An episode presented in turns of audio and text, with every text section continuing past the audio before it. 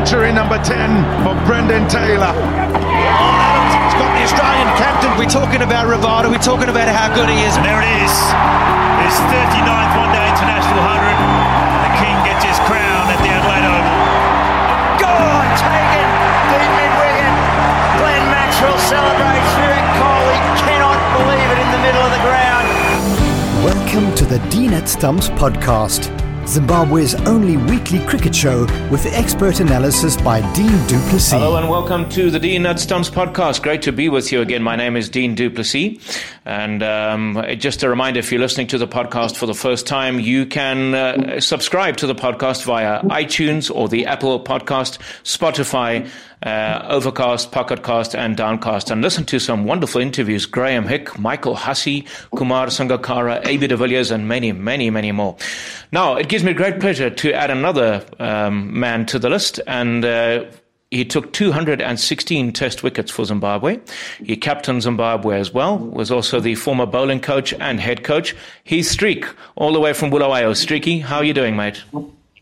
Yeah, morning, Dean. Uh, good to, to chat to you. It's, uh, yeah, nice, a lovely, a lovely Sunday morning here in Bulawayo. Yeah, it does seem that summer is on its way, and I would imagine you'll be happy with that because sooner rather than later you can hopefully do a bit of fishing if your business allows you to take a bit of time off to fish. Yeah, I love I love the summertime. It's uh, yeah, it's it's uh, that transition into summer is, is a lovely time of the year. So um, really enjoy it. Yeah, don't and you? Like you said, I can go and catch a fish.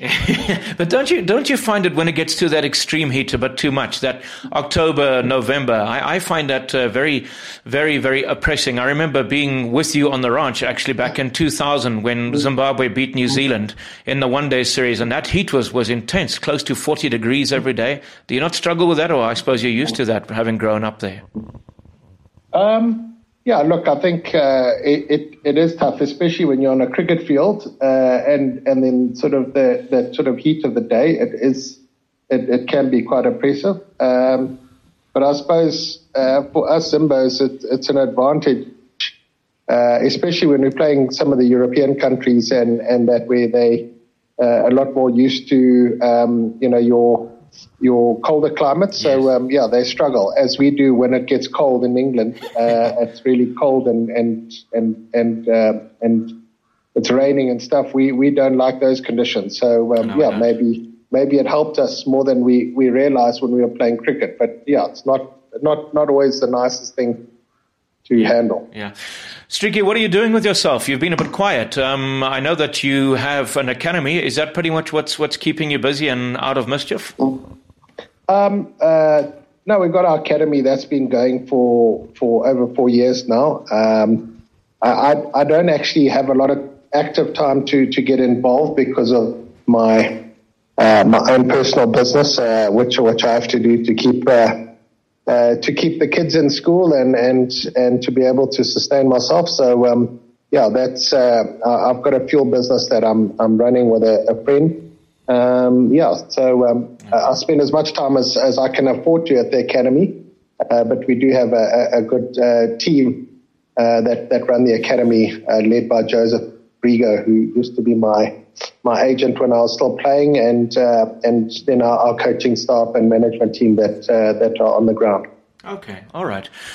So, Streaky, let's uh, let's take it back to to kind of where it, it all started for you. I the, the first time I remember hearing your name, and I mean, I, I'm I'm sure you would have been mentioned in the newspapers on many occasions with the, you know, as you made your way up through the age groups under 13 and under 17 and so on. But I, I remember first of all hearing your name in 1993 uh, when Zimbabwe embarked on a tour of of Denmark and and it, it just seemed to me that it wasn't going to be too long before we heard your name on a more permanent basis in the national team. And lo and behold, uh, you made your debut a couple of months later for Zimbabwe in a quite a big tournament in India. You debuted against Sri Lanka. Didn't have the best of times bowling to Aravinda de Silva and, and a couple of those Sri Lankan batsmen. But um, if you remember, I mean, it's 27 years ago. What what what was it like when you were? To- who told you that you made your that you were going to be playing the next day? And what are the nerves like leading up to your first one day international and then later on your first Test match? It must be quite something.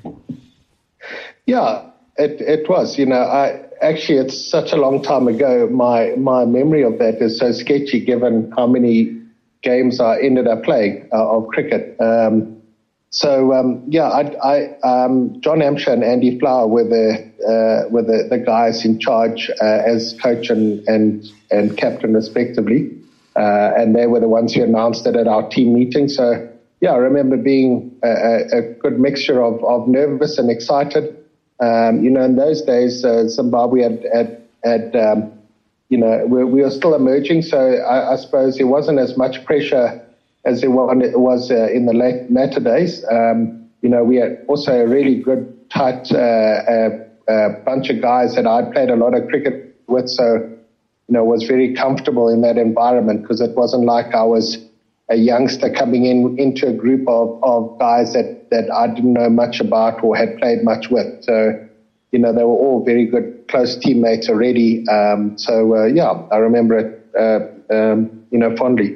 Yeah, absolutely. And uh, obviously, the net test, uh, then Zimbabwe uh, experienced their first visit of Pakistan, where they played three test matches and three one day internationals against a very good side, captained by, by uh, uh, Waqar. Well, initially it was Waqar Younis and Wasim Akram took over as a captain, but it was Wasim Akram, Javed Miandad.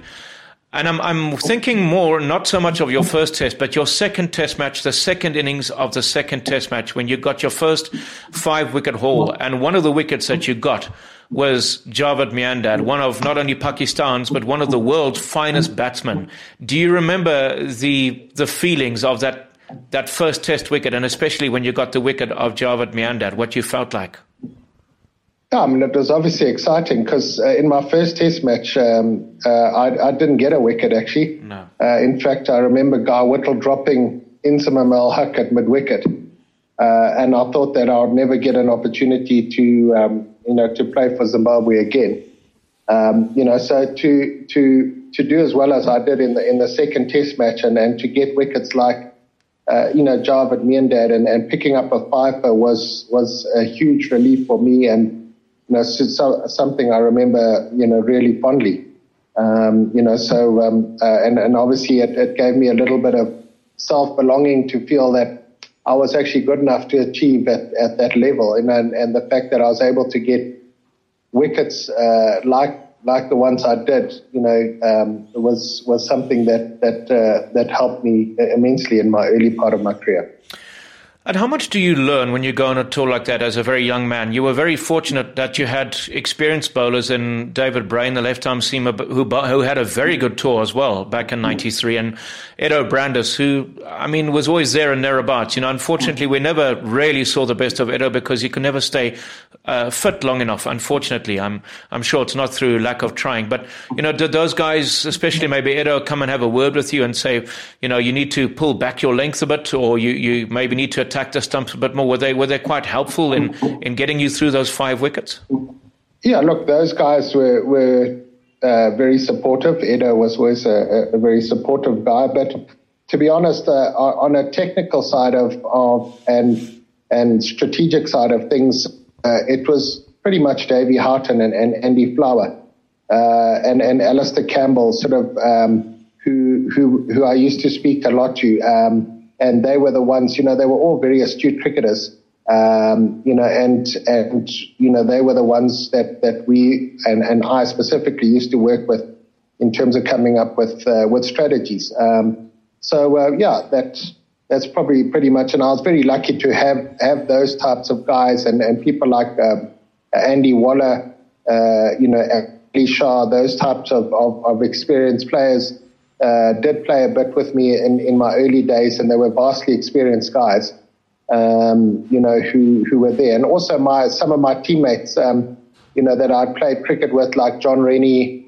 uh, and Wayne James, uh, that I played with at provincial level for Matland, uh, who also knew me really well. Um, so yeah, that's why I'm saying it was it was very comfortable going into that environment because I I was surrounded by a lot of people I'd played a lot of cricket with.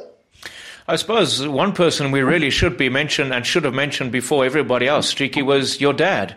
Uh, he was uh, a fine bowler himself. Or were there ever times when he got together with you, have, having a bit of a one-on-one session and trying to correct maybe uh, your your delivery stride or, or the way that yeah, you landed? Look, yeah, my dad was um, very influential in the in the early stages of my career because. Right. Um, you know, when I went to Reps uh, Junior School and, and then on to Falcon, um, they supported me, um, you know, a, a, lot. In fact, I, there's not many games of cricket I can remember where, you know, they weren't in attendance. And, and of course, I learnt a lot on Dad, given that he had played uh, for Rhodesia and then Zimbabwe, um, and then and, and had played for Matland pretty much most of his uh, of, of, his uh, adult life. Um, you know, and and we played. Uh, I was fortunate enough to play a lot of uh, country districts cricket and and old Miltonians club cricket with my dad. So he was a, a, a very big influence um, and helped me. You know, by the time I, I played um, you know, played um, for Zimbabwe, I'd, I'd really uh, sort of, I suppose, not mastered, but I, I was, I, I, had a pretty good skill set in terms of being able to control my links, lines, being what I wanted to do, and a lot of that was to do with uh, with my dad. Yeah, beautiful stuff, Streaky. But things then started happening quite quickly for you because uh, suddenly 1994 95 became a very busy period. You uh, you had three test matches against Sri Lanka in Zimbabwe. So that, that was sort of towards the end, October, September, well, October, November of 94. And you and, and Chaminda Vaas were the standout bowlers, the left arm seamer from Sri Lanka, and you. But uh, of course, Davy Houghton had an incredibly good series as well, which which was special. And then the juggernaut just, just continued on. So off you went to Australia, where you had a very long tour of Australia. You were then involved in a, in a strangely enough, a quadrangular series, which included England, Australia, and Australia A. And um, it just seemed to you just seemed to grow from strength to strength, Streaky. So I mean, and there were there were various conditions that you would have bowled under. You know, your Zimbabwean conditions, then suddenly your Australian conditions. Back to Zimbabwe for the series against Pakistan. It, it must have been an incredible roller coaster ride for you because you hadn't even turned 21 yet, and suddenly you at one stage were ranked the world's number four, well, you were ranked fourth in the world as a test bowler and about to be approached by Hampshire to play for them for a season. So, in a short space of time, you went from a uh, an average cricketer to a very much respected cricketer in the world. Uh, how did you deal with that? Yeah, look, um, I suppose you know I, I, I, did try not to let it get to to my head. Um, you know, I'd, I'd, like to think that. Uh, you know, I was always humble and, and you know, me, I, I was always the joker uh, around the team, um, you know, trying to keep people uh, laughing and stuff like that. So, yeah, I just carried on. And, and obviously, you know, I, was doing what I loved. And at that stage, it was sort of not a, we weren't uh, fully professional. You know, we were semi-pros. Uh, I was doing that luckily because my, my uh, you know, my family could afford uh, to sort of help me along. Um, Zim cricket hadn't gone on full, full professional yet. Um, so we were playing for the love of our country and, and the pride of representing uh, the nation and, and wearing the, the Zimbabwe bird on your chest. So that meant a lot to me. Um, you know, and I could see the inspiration and, and that, that it gave uh, to Zimbabwe. And also, you know, we were trying to, you know, we were really trying to prove ourselves as a test playing country. And, and, and I was enjoying being part of that. Uh, it was great fun. You know, those tours that we went on with a group of guys. We were such close, uh, closely knit team of, of, friends uh, that um, it was also great fun to be together with those guys uh, on those tours, and and and for us to travel as Zimbabweans to travel and see the world and go to places like like Australia and, and England and, and and that was uh, was special if you can, share your memories of that first ever test win in 1995. I've spoken to both the Flower brothers, and amazingly, both of them gave me two very different experiences of what, what was special to them, which made it quite a unique interview. What were your special memories of that very first test match? That we won. Well, it, it's, it's, it's strange. the first one was the toss because I remember Andy Flower coming in um, I think Salim Malik was the captain. Yes, that's right. Uh, to say that that this guy tried to cheat at the toss because they the Zimbabwe coin had a bird and a building, uh, and and and so the the match referee had said, okay, the bird is heads and the building is tails, and uh, and Sal- and he said Salim Malik when the thing went up, he, he just he just said like this, and then when the when it came down, he said no, thank you, we'll we'll bat first and the match referee, I don't know who it was, uh, uh, uh, rescinded the, the toss and said, no, you've got to call properly, you've got to call heads or tails.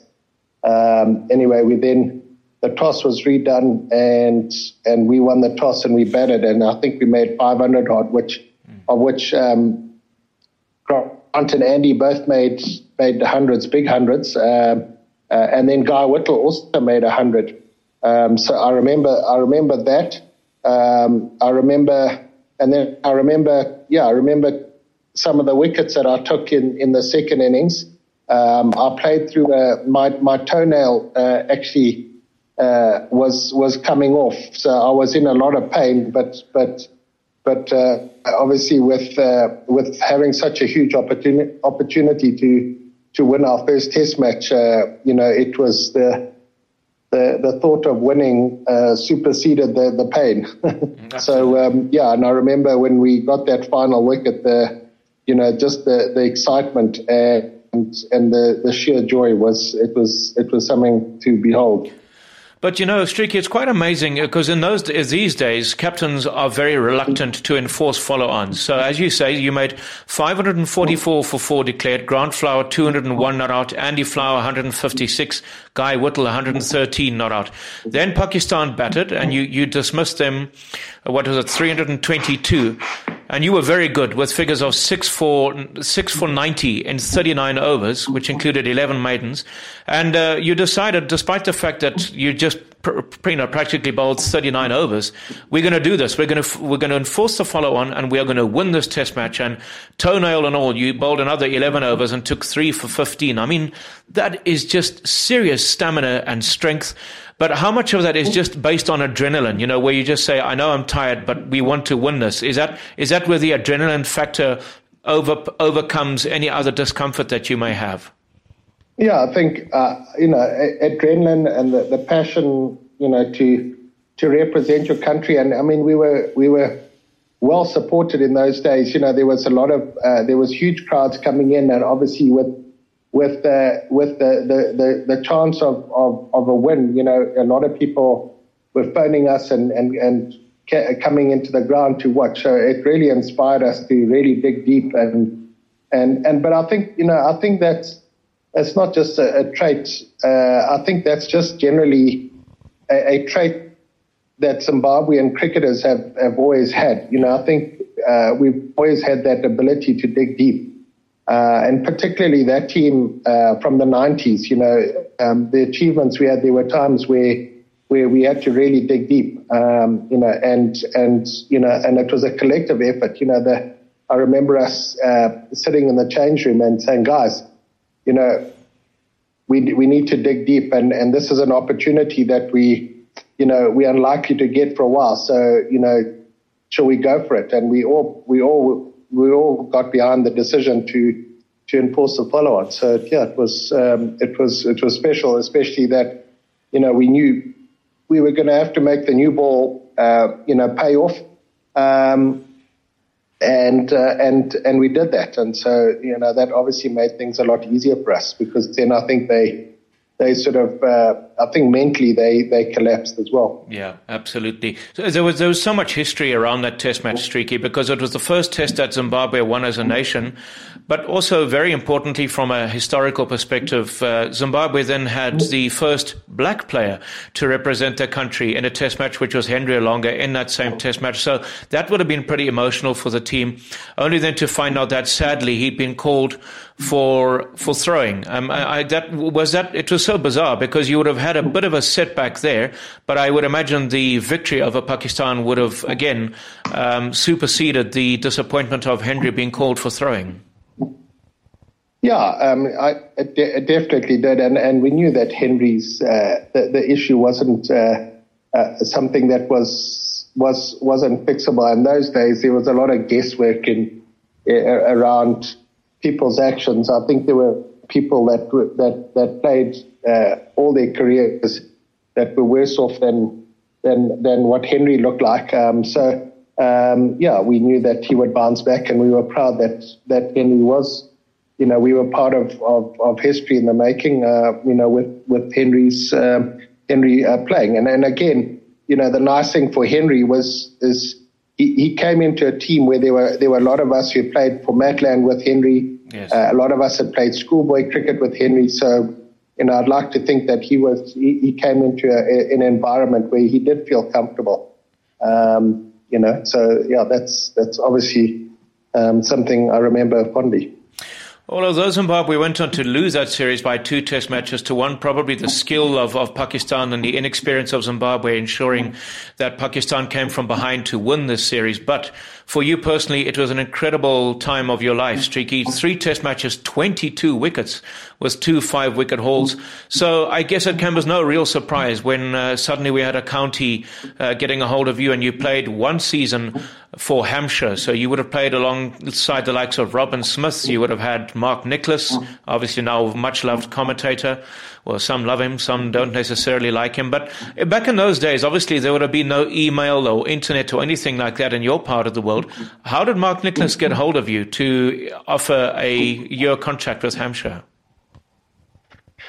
Well, it was uh, through a phone call actually because they had stayed uh, with my parents. So um, you know, he got uh, he got hold of us, um, you know, a, through through Zimbabwe cricket and also uh, by phoning my, my parents because right. they they'd also toured uh, before. Mark Nicholas had been uh, been on a few England A tours, um, and that, so he knew he knew um, a lot of people in Zimbabwe pretty well, um, and that's how he got got through to us. So yeah, I mean, obviously it was it was uh, quite quite uh, exciting times, you know, for for me because uh, I always remember watching, you know, people like Kevin Curran and, and Graeme Hick, um, you know, are two obvious uh, obvious Zimbabweans who were playing in the county circuit at that time, and and and being an overseas pro in the county circuit in the UK was was a massive thing in in that uh, in that time. You know, if you think of great names like Courtney Walsh and and you know Ambrose, uh, Vivian Richards, um,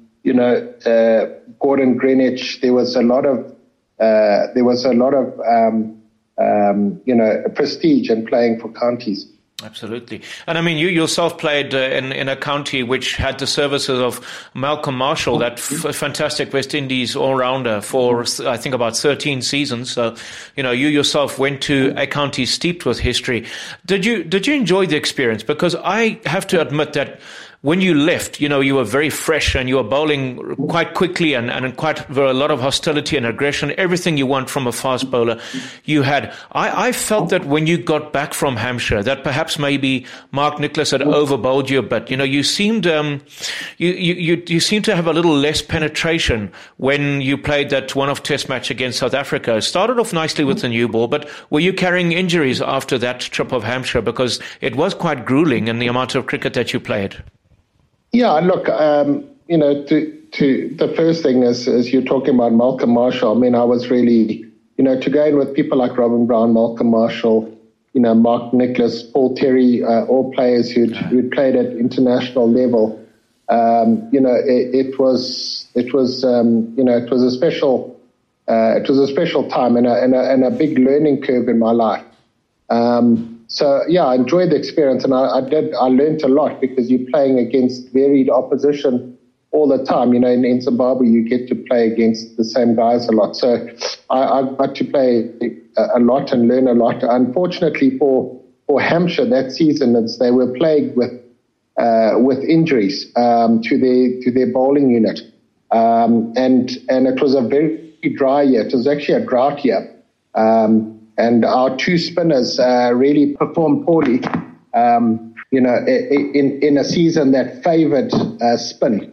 Um, so I ended up um, carrying a huge work workload. Um, myself and a guy called Cardigan O'Connor. Uh, yeah, West Indian. Um, yeah, yeah, and and the two of us, we did a lot of uh, a lot of bowling, and and yes, I came back fatigued. Um, from from that, um, you know, luckily, luckily, bar one match, um, the only match I missed was a, a match against Derbyshire on a green seamer because um, I had a, a, bad bout of flu. Um, you know, but I'd gone through the the season uh, pretty much uh, injury free and and had a, a good year. Um, you know, and I learned a lot, but it was a, huge workload. Uh, you know, for me, um, and and I did come back a, a little bit fatigued, but it took me a bit of time to to recuperate it and get back into things. Yeah, when would you say that you were then back to the the Heath Streak that we knew? Because um, would you maybe say the, the, the tour of when England toured in 1996? Because you missed out. Well, you went to Sri Lanka, played one Test match, got injured, so that was in '96. So you missed the rest of the Sri Lanka tour. You didn't go to Pakistan, um, and then England arrived. But even then, you initially you weren't at your best. But would you say that towards the end of, of England's tour of '96 that you were back to your best again, or not quite? Yeah, look, I think uh, it's it's like any any sport. You know, if you take if you take a lot of time out, whether it's through a rest or an injury, it does take a bit of time to um, to get back to you know your best. And it certainly, um, you know, I think a lot of that that that injury that I got was was definitely uh, fatigue related. Yeah. Uh, I think I just had a a huge um, a huge workload over that sort of year. Um, uh, and and and and it was almost, I suppose, in in retrospect, inevitable that I would I would have some sort of injury. Um, yeah, so so um, yeah, I, I really uh, I, I, remember sitting at home and watching the Sri Lankan and, and Pakistan tours with uh, with envy. But I do yeah, I do think towards the end of that England tour, which was obviously a historical tour again for Zimbabwe, um, you know, got got back to my best. Luckily, Eddo was uh, firing on all cylinders, so um, uh, that was uh, that was a, a, great tour to be part of, and and and glad towards the end that I could contribute. And I I think I contributed more with the bat than the, uh, than than the ball uh, um, uh, in the initial stages of that trip. Yeah. Yeah, Streaky, when Eddo was at his best, um, what what made him such a good bowler? You know, we know. I mean, you took over 200 wickets, and you had the ability to to move the ball both ways at a lively pace. Initially, you had a very hostile and, and accurate bouncer as well, which caused a lot of batsmen strife. So, when Eddo was firing on all cylinders, in your opinion, as watching one bowler operate uh, as one bowler to another, what made him such a handful? Look, I think uh, I think in swinging conditions, Eddo was was um, you know was probably one of those guys you would say is a, is is a you know the, the epitome of a, of a of a, an outswing bowler. I mean, he had an unbelievably good seam. Uh, so he stood the seam up. You know, he would extract whatever swing was there. He would he would get it to um, you know to to to swing, and then because he because he had such a good seam, you know, and, and, and that he was just deadly with the new ball and he would always, he would always hit this, uh, the seam as well. And so it was the swing and, and a bit of seam movement, um, that, that made him so deadly, you know, and he was quite a tall guy. Yeah. I think Eddo was about probably six three. So, you know, because he was a, a, big guy, he, he, he looked deceptive. You know, he didn't look as tall as he was, but, uh, he was a tall man and he bowled it at a, a decent clip. You know, he probably bowled I think probably in the early days he was probably you know certainly in the high 130s, um, you know, with that movement. So um, yeah, good a good guy, you know, and and and uh, you know, unfortunately for us, we used to have to fight for ends because we always wanted because we both swung the ball away. We always wanted to ball from the same end. Oh, so it, um, it it pushed us both. We were competing often competing against each other to to have the the, the right to choose uh, which end. So when uh, when when Andy Flower first came to me uh, when Eddo was playing and said, "Right, Streaky, which end do you want?" It was you know it was uh, it was a big moment for me because obviously you know in in in Andy's mind, uh, you know I'd uh, I'd su- superseded. Uh, Eddo, yes, so that was yeah. you know a very proud moment for me to be asked which end I wanted ahead of, of, of other guys. Ooh, I can just imagine the big Eddo not being uh, probably being too happy. And uh, but anyway, it, it, all worked out quite nicely. Yeah, that that England series, Streaky, was a wonderful series, wasn't it? I mean, everybody talks about the first Test match where, and of course David Lloyd's infamous comments where he flippin' murdered them. But what he also very conveniently forgets to mention in his book, which I've actually just read, is the fact that Zimbabwe actually may possibly have won that second test match had it not been for bad weather. And again, for the probably the first time in Zimbabwe's test history, you were bowling at your best, Eddo Brandes was bowling at his best, and Henry Olonga. So three you know, quick enough bowlers who, who, who knew what they had to do. So for once, Zimbabwe had three, I suppose, I'm even going to use the word out and out pace bowlers, which would have made a massive difference to the bowling attack, I would imagine. Yeah, and I think it's something that we we'd really never had for for a, an extended period of time. I think to to have um, you know what what a lot of other teams have. You know, like if you look at Australia and, and Pakistan, they've always generally had three out and out quick bowlers. Um, you know, so to play in a in a team where where we had Henry who was who was clocking at over 140, um, and and Eddo and I who are bowling sort of in the mid mid to high 130s, um, you know, with a lot of movement, uh, was was definitely a, a, period in in our our, our, our history as a, as a cricket team where we had a really formidable bowling attack. And, and remember that we had other guys like Guy Whittall, you know, then we had uh, people like Paul Strang, mm. uh, who were serious spin bowlers and, and, and decent all rounders like Guy who could come in and contribute as well. Um, you know, John Rennie, um, you know, who played uh, uh intermittently when, when the conditions uh, suited, uh, who was a huge, you know, a huge exponent of, of, of, of swing conditions.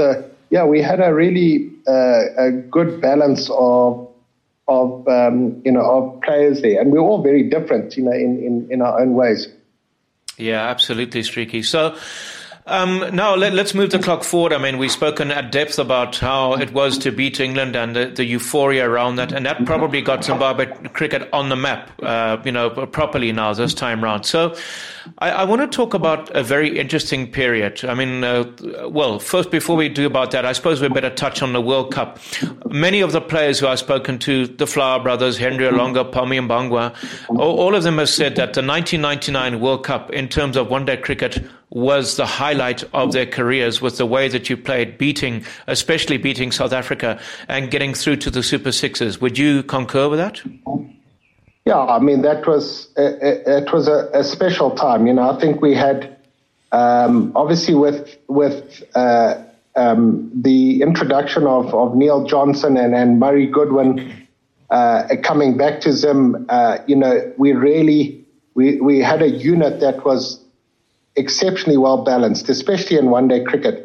Uh, we we just had had a, a great uh, a great a, a, great number of all rounders. Remember at that stage we had um, there was there was Guy Whittall, myself, Paul Strang, and and uh, Neil Johnson, who were all all rounders. Yes. And then you add that with to your your flower brothers, Alistair Henry. Um, you know, we had Adam Huckle, another spinner. We had uh, Andrew Whittall. Um, you know, Pommy. Uh, we had you know we just had a really well a well balanced team that just had sort of a bit of everything. Yeah, absolutely.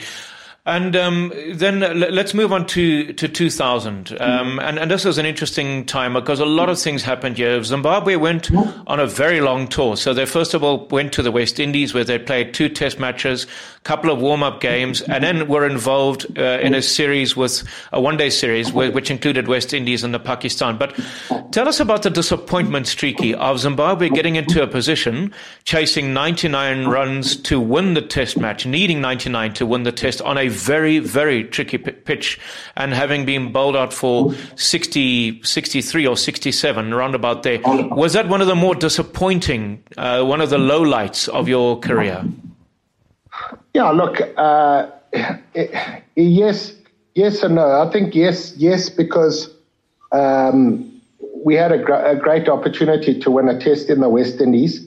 Uh, you know, if if you go back, if you had if you had a, a bit of footage of of of that test match, you'll you'll see there was some pretty uh, pretty ordinary LBW decisions that were made uh, from the home umpire on a on a on an exceptionally hard wicket. I mean, the, we, we always knew that, uh, especially, uh, you know, that wicket was, was, I mean, we had bowled on it, so we knew it was, yeah. Uh, chasing anything on there was going to be tough, um, especially with the new ball. The new ball tends to, to, you know, in terms of, of, of bounce or staying low, it, it tends to do a lot more than when it sort of gets a bit older. Um, yeah, so we, we were disappointed. It, it was it was a, a tough one having worked so hard to get into that position. But um, yeah, we we were, um, you know, it was a it was it was a probably a, a, type of wicket which, in this day and age, they may have called the Test match off, you know, and and that because it was it, it played and performed so badly. Do, do you think that had it been a team such as England or India or Australia, that perhaps that test would have, even back in those years, would have been called off? Do you think that liberties were taken because it was the lowest ranked test nation? Don't forget Bangladesh weren't on the scene yet, so Zimbabwe were the lowest test ranked nation. Do, do you think that they kind of got away with that theory? Um, look, I think if we had made a scene of it, I think just because, you know, we felt that it was an, an opportunity for us. Uh, you know, we weren't really going to, um, you know, we, it, it, it was, it, it, was staying low more than everything. You know, there were balls that literally would pitch and almost roll. Um, you know, that was the toughest thing. So, um, yeah, I'm, I'm, guessing, you know, it would, it would be a, it would be a, a, a wicket, uh, that, that in this day and age would have been probably, um, you know, probably they would have, they would have called the test off. Yeah, absolutely. And uh, nice to have the little dog on Dean at Stumps as well. Very good. Yeah, yeah your dog's just become famous, Streaky. So, um, um, but, but, it would have been so beautifully poised as well, though, wouldn't it? I mean, you got nine wickets yeah. in the test, five on four, and you scored a very good hundred on that tricky pitch. And unfortunately, it was just not uh, not Zimbabwe's day. Unfortunately, as they could as they fell short. Um, and then after the tour of the Caribbean, uh, you then went on to England and again uh, struggled in the test match as well. You yourself had a fantastic time of it at Lords. Actually, it was an interesting test, Streaky, because Zimbabwe lost the test by plenty of runs, and innings and some runs, but you picked up what was then your career best, six for 87 against England. Graeme Hicks scored a test 100, so you had two Zimbabweans performing pretty well. I mean, other than the loss of, of the test, which would have hurt a lot, that was your first test performance at Lords. I imagine that would rank very, very high on your list of achievements. Cricketers generally prefer team accolades and, and winning, so losing losing at Lords is, is not a nice thing, but obviously from the historical perspective of having your name up on, on the honours board in, in Lords, somewhere uh, steeped in, in history like that um, is huge, you know, and, and something that, that I look back fondly on. Um, you know, to have that, uh, have your name in the in the weight change room is is is uh, special, especially when you when you when you start looking at some of the other names on that honours board, you know, and and to see who you who you go, who you're alongside. So yeah, that is uh, a, a, magical thing. Magical to, thing to to have. Streaky, then you had your first stint as captain. So it, it was a, a rather bizarre situation. I mean, I think everybody knew that one at one stage you would captain Zimbabwe. I think we knew that from the mid 1990s. At one point you would. You would take over the captaincy from somebody and uh, and it, it, finally it did happen. But many people feel that it, it happened in rather, I suppose, shrouded circumstances. So um, Andy Flower was basically relieved of the captaincy, feeling that he'd incited a little bit of despondency in the team due to issues, um, you know, pertaining payment, and, and that Zimbabwe Cricket Union weren't looking after the team. I remember one incident very well where Zimbabwe were playing a warm up game against Kent, and Andy Flower was standing in the slips and making phone calls uh, to another Kent player, Matthew Fleming, to ensure that money that uh, the Matthew Fleming had invested money correctly. Goodness me, that, that certainly seemed like a, a whole bunch of turmoil in the team, and uh, difficult for you now to take over as captain and try and, and, and bring smiles back on, on, on the faces of players. Yeah, look, I think I think that uh, there there was a lot happening behind the scenes. If you remember, um, if you remember prior to that England tour, uh, the new, the West Indies tour, when uh, Davy Houghton was was removed as as the coach yeah. um, of of the team. Um, you know, the, the, there was a lot happening. We were transitioning to.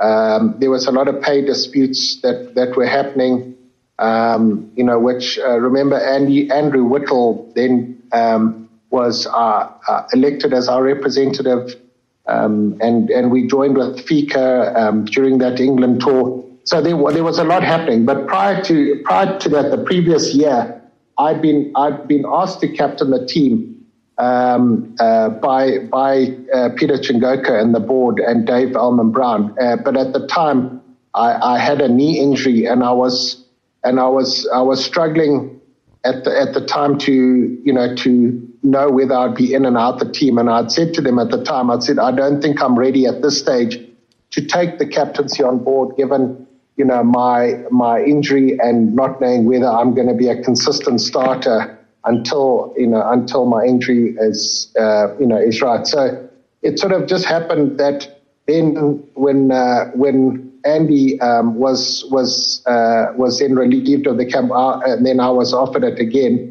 Uh, that it, it, came across as though they were being uh, spiteful. I mean, maybe in retrospect, uh, Peter Chingoka did did see it that way, but it certainly wasn't. it wasn't my intention, given um, you know that I've been I've been offered it and and turned it down the previous year. Um, you know, uh, by, by Zimbabwe cricket, uh, Dave Ellman-Brown and, and Peter Chingoka. No, absolutely. I, I, and your your first assignment as captain was uh, New Zealand touring Zimbabwe, which was a good one. Zimbabwe lost the Test matches, but then won the one day series. But what what were relations like between yourself and Andy Flower? Because at the time, I know he didn't want to talk about uh, the fact that it, he'd been relieved as captain. He was a bit hurt by that. So, how did the two of you get on? Was there a little bit of needle initially that was then sorted out, or were you guys never? Yeah, look, and understandably so. And, and, and I think, you know, you always look back on things and think, you know, I would, I'd rather have done it differently. Yes. Um, you know, I, I don't think there's too many instances uh, in, in world cricket where, where if someone's offered the captaincy, whether it's a Ricky Ponting being offered the captaincy after, you know, in, um, instead of his predecessor, where guys go and, and, and, and ask the other person if it's okay. Uh, but in retrospect, given given what what had happened with our pay disputes and stuff, it you know I, I, I would you know now I would have gone and said to Andy, look, this is what's happened. I was offered the, the captaincy before. You know, is this okay?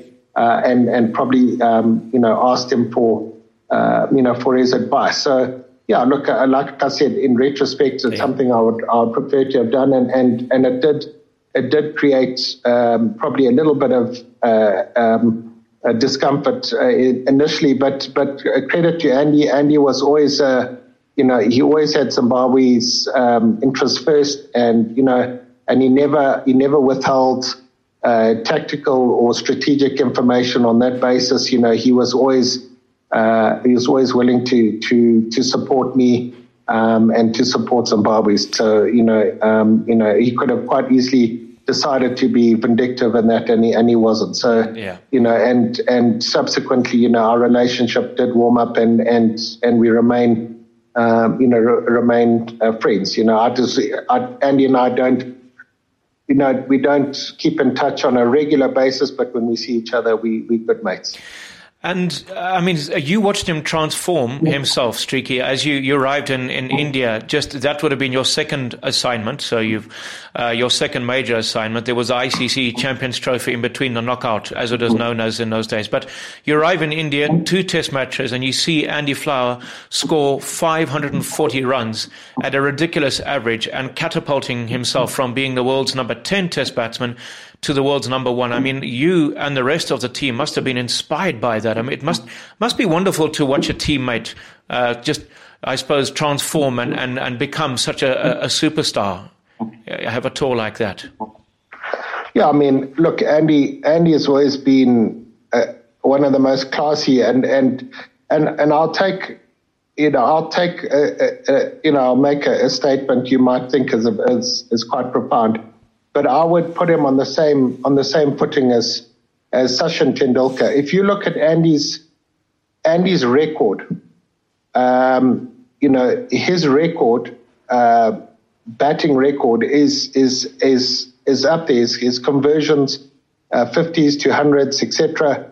Uh, his his his batting averages, he is up there with Sachin. And and given that he played a lot of that uh, a lot of his cricket in, in Zimbabwe. And remember, Zimbabwe played on, on quite friendly bowling wickets as well at times. Yes. Um, you know, so uh, he didn't bat as much on the subcontinent wickets, which which were. And if you just take his subcontinent record and, and look at that in, in isolation, uh, he's definitely up there as one of the top batsmen ever in, in the history of, of cricket.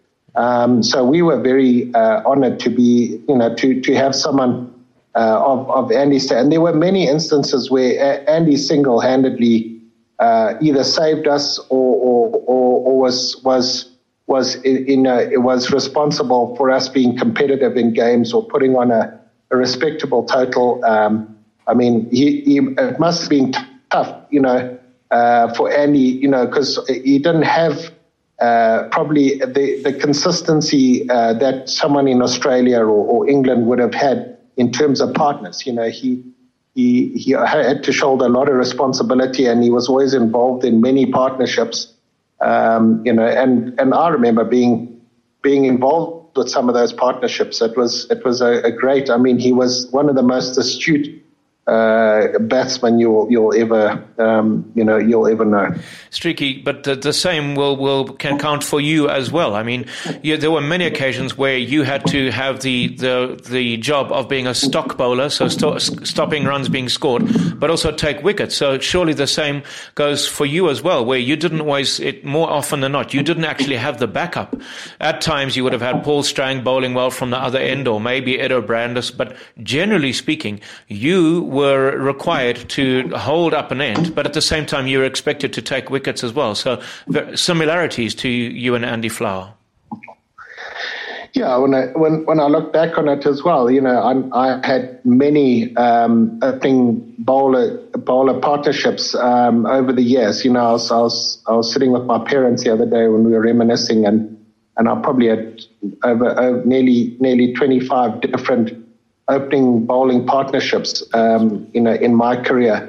And I never really had a stable bowling partner, you know, like, yes, Eddo at some stages, Henry for a bit, um, you know, but there were just so many, Neil Johnson, Bryan Strang, Pommy Mbangwa, um, David Mutendera, you know, Andy Blignaut, uh, you know, the, just the list of, of names uh, is, is endless. And, and, none that, that I can say that, you know, that I opened the bowling in one day cricket for four or five years with, you know, which, which would happen in, you know, if you look at like a Broad and Anderson or a Wasim and Waqar or a, a McGrath, McDermott, or, you know, there, there's so many, and, and there's such huge advantages to having a, a stable, steady partner and someone on the other end who's exerting pressure um, and and you both benefit from. You know, some days uh, some days more than others, but um, yeah. So it, it was something that that uh, didn't make make my career any easier, and and I did. I shouldered a lot more workload than I probably should have,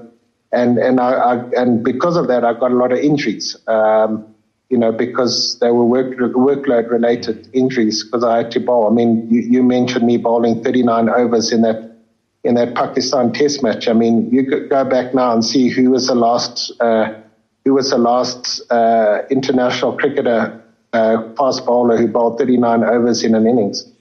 Uh, yeah, I'll tell you what, you did one better than that in 1994 against Sri Lanka. You bowled 41 overs, Streaky, so you've uh, clocked uh, some mileage, that's for sure. That is for sure. In, in terms of captaincy, I mean, uh, captaining a, a, test team is a tricky business. So there'll always be different personalities. Uh, which of the players did you find easier to captain than others? You, you, you, know what I mean? So were there some players who are a bit more trickier to captain than others? Um, um, I'm sure. I'm sure it's the same for for. Yes, and you know, you always have different personalities. I think the challenging thing from for, for me is I played in a team that had uh, an, a lot of former captains. Um, you know, we had Alistair Andy. Um, you know, in in in, in know, on the field and they've got opinions, but at the end of the day, you've got to make your, you've got to make the decision. And you've got to take the responsibility because you can't blame it on, on other people. So, oh, you know, Alistair thought I should do this or Andy said I should do that or, or, or that guy said I should try, or Neil Johnson said I should try this. Um, you know, so, so yeah, you have, you have different, you know, some difficult characters, some are easy. I mean, Andy was actually a, a very supportive uh, a very supportive um, guy. You know, uh, from a from a when I captain and he was playing. If I asked him advice, he he was probably the most reliable guy. Um, Alistair was always uh, Alistair always uh, you know helped and gave opinions. Uh, and then we had guys like Neil Johnson. Neil wasn't the easiest guy, but the nice thing was when things, you know, when you needed someone to change a game, Jono would do it for you. Um, you know, you had uh, you, you had guys, you know, I had guys like Ray Price, who Ray was one of the, he's one of my closest friends now and, and was one of the hardest, hardest guys, but one of the greatest guys to have in the team because he would, you know, he never wanted to let go of the ball. Yeah. Um, you know, and he wanted to set his field and he wanted, you know, but because of that, it was, it was great to have him in the team because you, you knew you had someone who, who wasn't going to hide away or, or run away from, from the battle. So, and we had lots of people like that. You know, Grant, Grant didn't say much, but when he did say stuff, he was, it was generally, you know, you had to pay attention. Um, and a lot of our stuff happened off the field in the change room after the game in the bus uh, in the evenings. Um, you know, uh, so so yeah, no, because like I said, we had played so much, we all knew each other well. We were all very friendly, and of course, you're going to have some friendships that are closer than others. But um, you know, generally, when it came to cricket, we were all very um, very uh, supportive of each other, irrespective of whether it was Andy as as the skipper or me or Alistair. Streaky, I, I, and I mean, I certainly don't mean to cause any um, any belittling or anything like that. But one, one player who I always felt it could be quite tricky to to captain purely because of the talent, but and the ability that he had, but he who just never, um, in my opinion, applied himself was was Andy Blignaut. So a, uh, somebody who could have been a superstar uh, but never, in my opinion, applied himself to the best of his ability. I would imagine someone like that, someone with so much talent and ability, but who didn't apply himself, would be a bit tricky to captain at times.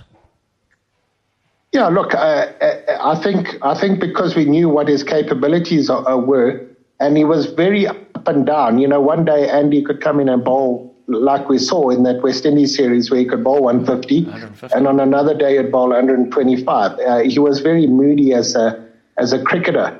Um, but you rightly say is one of the most talented guys. And towards the end of his career, he started to shoulder a lot more responsibility. Um, you know, under under um, uh, uh, Geoff Marsh, uh, who was our coach at the time, and and uh, he he really turned him around, and and Andy became a a, a huge uh, factor in the success uh, of of our team in in that period. Um, you know, where some of those guys, that I think the, the Johnsons and, and, and uh, Goodwins had gone, and now we had the Sean Ervines, Andy Blignaut, um, you know, Dougie Marillier, that sort of area, the later era, sort of going into the early 2000s and up to 2003. Um, you know, Andy played a, a, a major role, um, and it was great to have someone, uh, which we lacked a lot in, in, in, in, in periods for Zimbabwe cricket, as, as a genuine match winner, someone who could who could come in and turn things around. Um, we had Henry Olonga who could do that, and we saw him do that. And Andy Blignaut was also that type of person who could come in and and just really change a, a, game for you. And you need that as a captain. If you don't have players like Andy in your team, you know when when you when you're looking down the barrel of loss, and, and there's someone you can throw the ball to, or someone who can come in at, at number seven or eight and, and get you 80 off, off nothing or, you know, or just play that cameo that, that wins a ga- game for you. Uh, that's the sort of thing you need. You need those types of plays. So, what then, to conclude, what, what, were the highlights, the things that you remember that you loved the most uh, while, while, you were captain of the team? Uh, you had two spells of captaincy. Uh, uh so, what were the what were the highlights of your, your captaincy career, and then what were the what were the things that really disappointed you? Um, look, I think I think the highlight uh, of of my captaincy career would just be the our, our first away series win against New Zealand uh, in in New Zealand. I mean that that was a momentous um, occasion and something that that that was only eclipsed 17 years later when when uh, when we played in in Sri Lanka uh, recently. So you know that was um, you know that was something um, really special to be part of uh, and and to be the captain of, of uh, you know of the team. Um, you know that was uh, that was great, and I think I think we had our first. Um, you know, I think um, when I was captaining, we had we had when we when we were playing those test series against Bangladesh, where you know where we won. Uh, you know, just didn't win one test. You know, we won a number of tests. Yes. You know, those were also, albeit against uh, you know an emerging test playing nation, but they were all you know highlights uh, you know for for um, you know for me uh, in my um, in my captaincy. Um, and I suppose I know I suppose the the the the low lights you always have. I suppose you know we I felt we didn't perform to our potential in the 2003 World Cup. Um, you know, uh, we, we we should have been, uh, we should have and could have been, um, you know, better. You know, I think we had we had the we had the, the personnel to to to get into um, you know into the top uh, into the top of that, but uh, didn't really um, play our best cricket. Heath Streak, it's been a joy and a pleasure being with you. Thank you so much for your time. Um, it, I mean, there's many other things we could have spoken about as well. I, I at times feel that uh, I would have loved to have seen you express yourself a bit more with the bat. I feel that um, you know you had so much to offer as a batsman as well, but uh, no one can dispute what you did with the bat lower down the order as well, and your captaincy and everything that you gave to Zimbabwe cricket uh, was was always very special. Thank you so much for your time, and well, at some point we hope to maybe hear the name Streak again, whether it's from your son maybe taking the new ball for wherever he may be playing, or just something that is once again cricket related in terms of Streak. Thank you so much for your time, Streak, and wishing you nothing but the best. Dean, thank you. It's always a pleasure talking to you. You've been listening to Dean at Stumps, Zimbabwe's only weekly cricket podcast.